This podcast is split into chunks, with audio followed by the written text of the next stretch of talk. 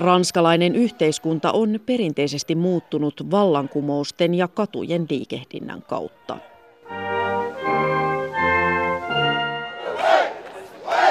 Viime kuukausina kaduilla ovat partioineet keltaisiin huomioliiveihin pukeutuneet mielenosoittajat, jotka ovat pakottaneet presidentti Emmanuel Macronin perääntymään uudistuksissaan. Profondément troublé la nation. Ils ont mêlé des revendications légitimes et un enchaînement de violence inadmissible. Protestit alkoivat kaavailuista nostaa polttoaineveroja, mutta ovat muuttuneet Ranskan hallitusta vastustavaksi laajaksi protestiliikkeeksi.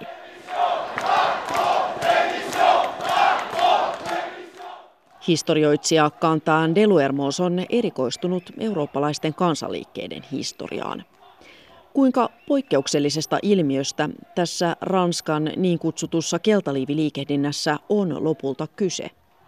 Alors, ça dépend du, de, par rapport à quoi on estime qu'il est inédit. C'est-à-dire que si on prend la plupart des mouvements sociaux tels qu'ils sont développés depuis 1945... Se riippuu hieman siitä, mihin liikettä vertaa. Keltaliiviliike on poikkeuksellinen verrattuna kaikkiin Ranskassa viime vuosisadan puolivälin jälkeen syntyneisiin liikkeisiin, jotka ovat järjestäytyneet esimerkiksi poliittisten puolueiden tai ammattiyhdistysliikkeen ympärille. Keltaliiviliike on itsenäinen. Se on ottanut haltuun ihan uudenlaiset areenat, kuten tienvarsien liikenneympyrät.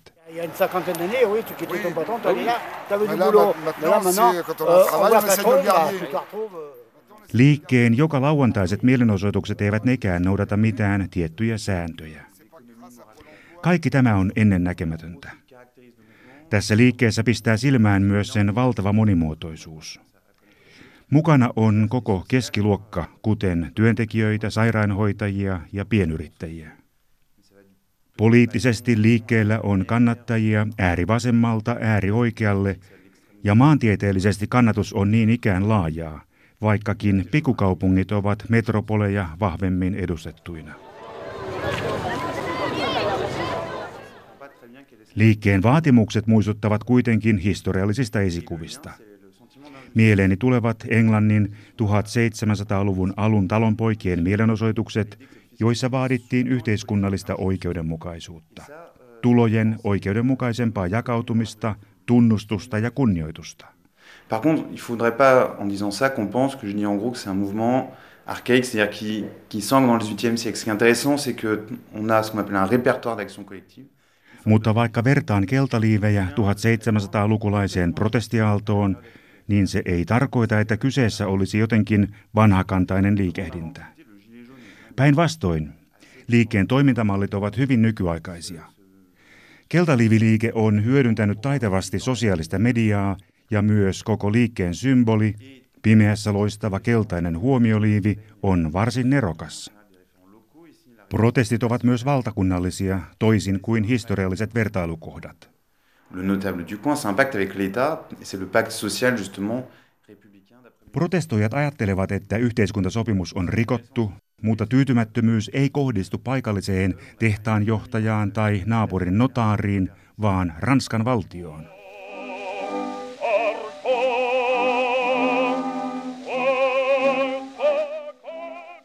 Mielenosoittajat ajattelevat, että tasavaltalainen malli, sellaisena kuin se on sodan jälkeen tunnettu, on rikki. Liikehdinnän taustalla on syvää pettymystä koko demokraattiseen järjestelmään.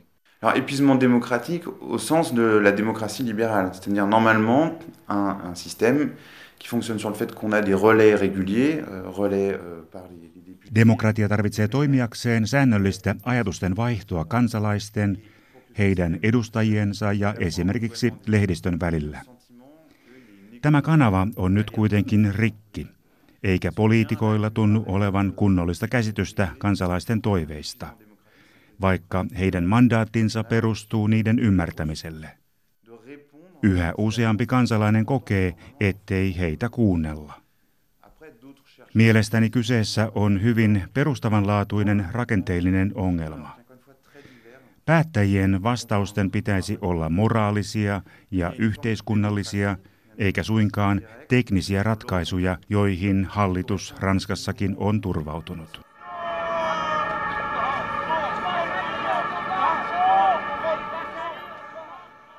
France d'ailleurs en ce moment, soit durable, soit pas durable. Donc là, on peut considérer, c'est pas faux, qu'il y a deux définitions de la démocratie. Keltaliiviliike syntyi valtatyhjiöön. Poliittiset instituutiot, ammattiyhdistysliike ja muut välittäjäportaat ovat kadottaneet merkitystään kansalaisten arjessa jo 30 vuoden ajan. Presidentti Emmanuel Macronia on syytetty ihan aiheellisestikin AY-järjestöjen ja muiden väliportaiden sivuuttamisesta politiikassaan. était de bousculer la République, cherchant le désordre et l'anarchie. Kriisi ei ole kuitenkaan pelkästään Macronin syytä, vaan seurausta kymmeniä vuosia kasautuneista ongelmista. Siitä kertoo esimerkiksi Ranskan yhä alhaisempi äänestysprosentti.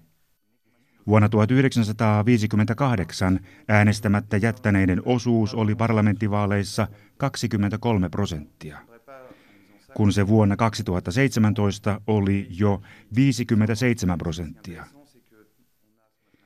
Kansalaisten luotto poliitikkoihin, ammattiyhdistykseen ja myös mediaan on romahtanut. Näiden instituutioiden pitäisi toimia välittäjinä liberaalissa demokratiassa – mutta ne ovat kadottaneet merkitystään viimeisen 30 vuoden aikana. Seurauksena on valtatyhjiö, jota esimerkiksi keltaliivit nyt täyttävät. Le deuxième, il est euh, économique, à mon avis. C'est que depuis les années 1980, ce qu'on appelle, alors on mélange un peu tout derrière le mot néolibéralisme, mais en gros, c'est la financiarisation. Toinen syy liikehdinnän taustalla on taloudellinen. 1980-luvun jälkeen Euroopassa on vahvistunut niin kutsuttu markkinaliberalistinen suuntaus. Kyseessä on hieman epämääräinen termi, joka kuitenkin tarkoittaa esimerkiksi kilpailutuksen lisääntymistä, yksityiseltä sektorilta tuttujen johtamistapojen tuomista julkishallintoon sekä valtion roolin supistamista. Keltaliiviliikkeen mielestä talousliberalismi on syynä eriarvoisuuden kasvuun ja tilastojen valossa tuloerot ovat tosiaankin kasvaneet hyvin selvästi. bonjour tout le monde. C'est le, café, café Ben Damash ancien. C'est le loi de jus d'orange ici. Tout le monde le connaît le loi de jus d'orange. On tärkeää kuitenkin huomata, että keltaliivit puhuvat arkipäivän taloudellisista ongelmista. Lähipalveluiden ja työpaikkojen sulkemisista, liikenneyhteyksien huononemisesta ja kokemuksesta, ettei omalla työllä tai olemassaololla ole päättäjien silmissä juuri merkitystä.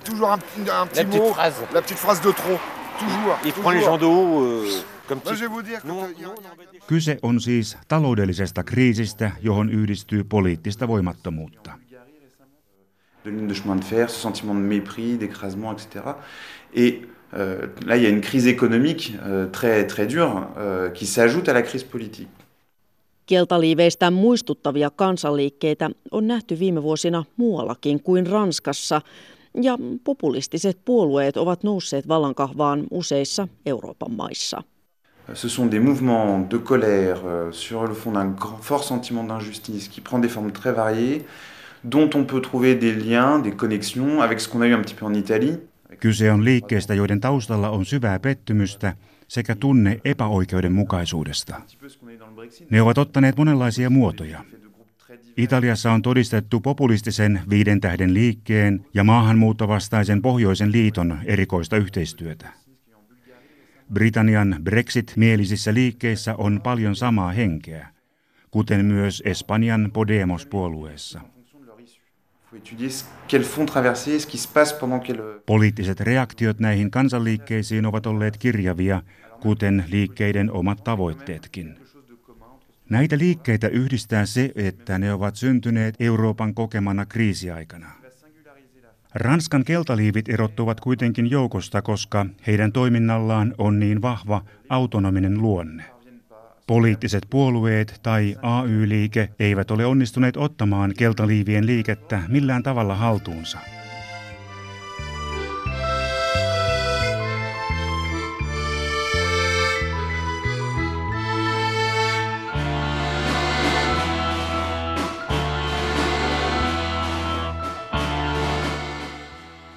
Ranskan keltaliiviliikettä on kuitenkin määrittänyt myös väkivalta. Erityisesti yhteenotot poliisin ja mielenosoittajien välillä ovat olleet hyvin rajuja. Niissä loukkaantuneiden ja pidätettyjen määrä on korkeampi kuin vuoden 1968 opiskelijamellakoiden aikaan. Väkivallasta on syytetty niin poliiseja kuin keltaliivejäkin. Keltaliiviliikkeeseen on kuitenkin kytketty myös muita ikäviä lieveilmiöitä – Liikkeessä on esiintynyt rasismia ja antisemitismiä. Osa protestoijista on esimerkiksi huudellut juutalaisvastaisia iskulauseita. Strasbourg, and it comes ahead of planned demonstrations in Paris against a rising number of attacks on France's Jewish community. Mistä nämä lieveilmiöt kertovat? Ça c'est intéressant, euh, c'est terrible en réalité, mais c'est intéressant si vous voulez, c'est que euh, comme je disais, le mouvement, il y a tout. Euh, ça va aller euh, de gens qui sont très euh, fanatiquement avec une vraie culture démocratique jusqu'à un nationalisme anti-migrant. Se on kiinnostava kysymys. Epämiellyttävä, mutta kiinnostava. Keltaliviliikkeeseen kuuluu kaikkea mahdollista. Poliittisesti valveutuneita kansalaisia, äänekkäitä muukalaisvastaisia ja kansallismielisiä ryhmiä – sekä lisäksi suuri joukko tavallisia ihmisiä, jotka haluavat saada oman äänensä kuuluviin julkisessa keskustelussa. Valitettavasti ei ole kovin yllättävää, että liikkeen piirissä on esiintynyt myös juutalaisvastaisuutta. Siitä puhuminen ei ole helppoa, mutta se on tärkeää. Gilets jaunes ou pas gilets jaunes, et qu'elles servent d'argument, justification, toute une série de Ensinnäkin kaikenlaiset salaliittoteoriat leviävät ranskalaisessa yhteiskunnassa entistä voimakkaammin. Erilaisista huuhaa uskomuksista pyritään löytämään vastauksia ja ratkaisuja epäoikeudenmukaisuuden tunteisiin ja eriarvoisuuden kasvuun. Salaliittoteorioiden moninaiseen sekasotkuun liittyy valheita ja myyttejä, joihin eurooppalainen antisemitismi on pitkään nojautunut. Tilastojen mukaan juutalaisvastaiset teot ovat lisääntyneet Ranskassa selvästi. Juutalaisvastaisuutta esiintyy kaikissa yhteiskuntaluokissa, eikä siitä voi siis syyttää yhtä yksittäistä ihmisryhmää.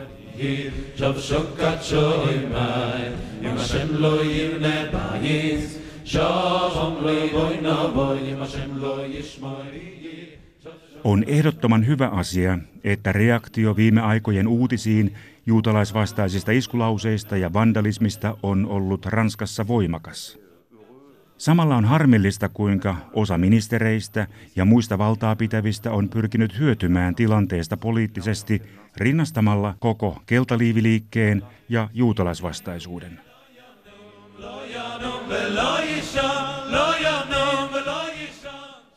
Lieveilmiöistä huolimatta keltaliiviliikkeellä on ollut Ranskassa mielipidemittausten mukaan kansalaisten vahva tuki takanaan. Liikettä kannatti pitkään yli 70 prosenttia ranskalaisista. Keltaliivien saamaa sympatiaa on selitetty sillä, että ranskalaiset ovat luonteeltaan vallankumouskansaa. Onko näin?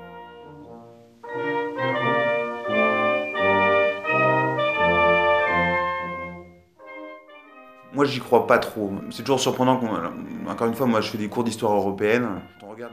En usko. Ranskalaisten innokas lakkoilu esimerkiksi on väite, jota tilastot eivät tue. Ranskan vallankumouksellisuus on kansallinen myytti, jollaisiin kannattaa suhtautua aina hieman epäillen.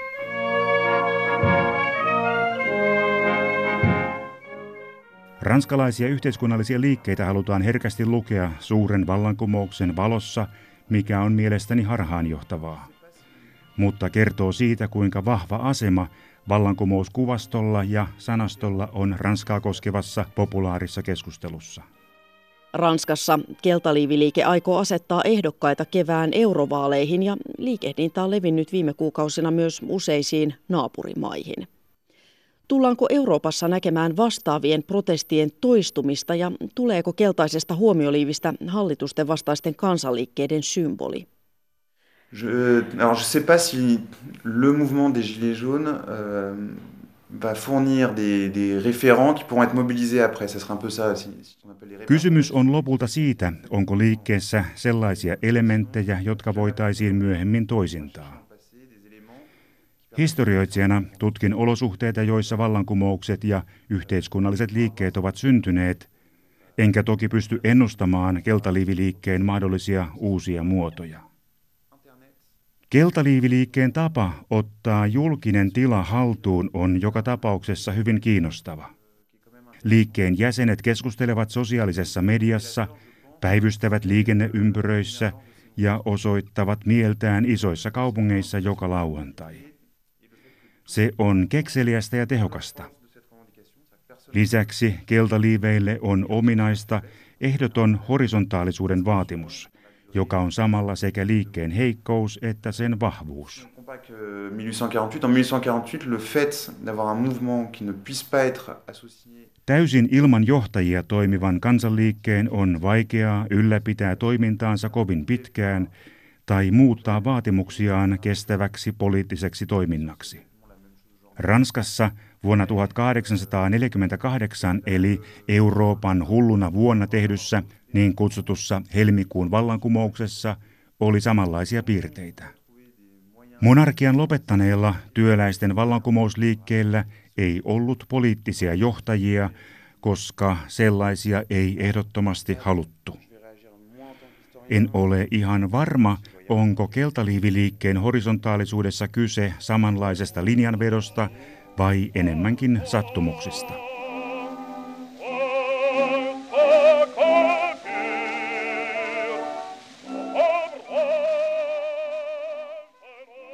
Tällaiset ilman johtajaa toimivat liikkeet ovat joka tapauksessa yhä tyypillisempiä ja niitä tullaan näkemään varmasti lisää, niin Ranskassa kuin muuallakin Euroopassa. Jos liikkeet keksivät tavan ylläpitää toimintaansa tai koota vaatimuksiaan yhteen, niin niille saattaa olla pidempi elinkaari ja kestävämpiäkin poliittisia vaikutuksia.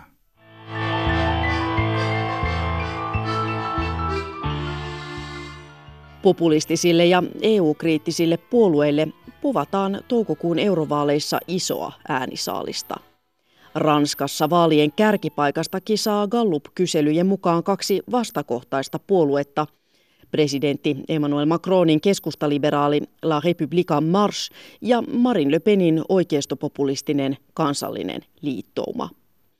Perinteiset suuret puolueet eli konservatiivinen oikeisto ja sosialistit vaikuttavat painuvan yhä syvemmälle marginaaliin ja samanlaista kehitystä ennakoidaan tapahtuvan monissa muissakin EU-jäsenmaissa. Minkälaisia ajatuksia tämä vaaliasetelma herättää? Alors là, je vais réagir moins en tant qu'historien et plus en tant que citoyen qui observe un peu la, la, la vie politique. Euh, ce que je vois se, se dessiner, Vastaan nyt pikemminkin kansalaisena kuin historioitsijana. Eurovaalien asetelma vaikuttaa huolestuttavalta. Äänestäjille tarjoillaan toisaalta äärioikeistolaista, kansallismielistä ja EUn vastaista puoluetta ja toisaalta hyvin markkinaliberaalia ja eurooppamielistä vaihtoehtoa. Pahoin pelkään, ettei kumpikaan näistä vaihtoehdoista vastaa esimerkiksi Ranskan keltaliiviliikkeen esiin nostamiin ydinongelmiin.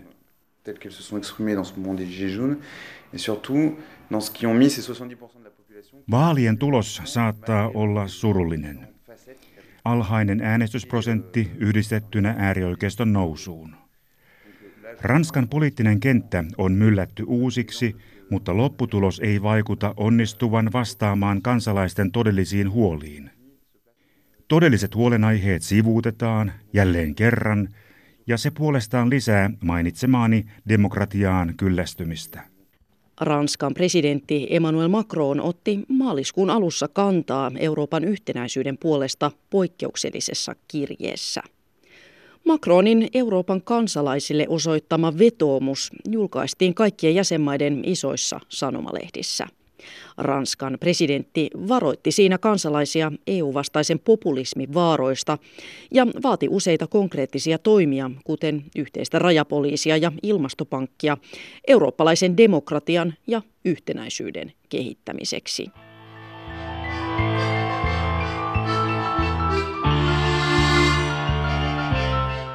Olen taipuvainen ajattelemaan, että vastausta pitäisi etsiä koko Euroopan tasolta. Kysymykset sosiaalisesta suojelusta ja osallisuudesta sivuutettiin unionissa aivan liian nopeasti. Se on harmi, koska EU olisi voinut tarjota tehokkaita vastauksia moniin globalisaation liittyviin kipukohtiin, jotka puhuttavat nyt monissa eri Euroopan maissa ja joihin populistipuolueidenkin nousu liittyy. No, ehkä tulevissa eurovaaleissa nähdään sittenkin positiivinen yllätys, mutta henkilökohtaisesti olen nyt nähtävästä kehityksestä aika huolissani. Je trouve qu'il y a quelque chose un peu dommage. Mais on verra, peut-être qu'on aura une bonne surprise. Mais je suis un peu inquiet.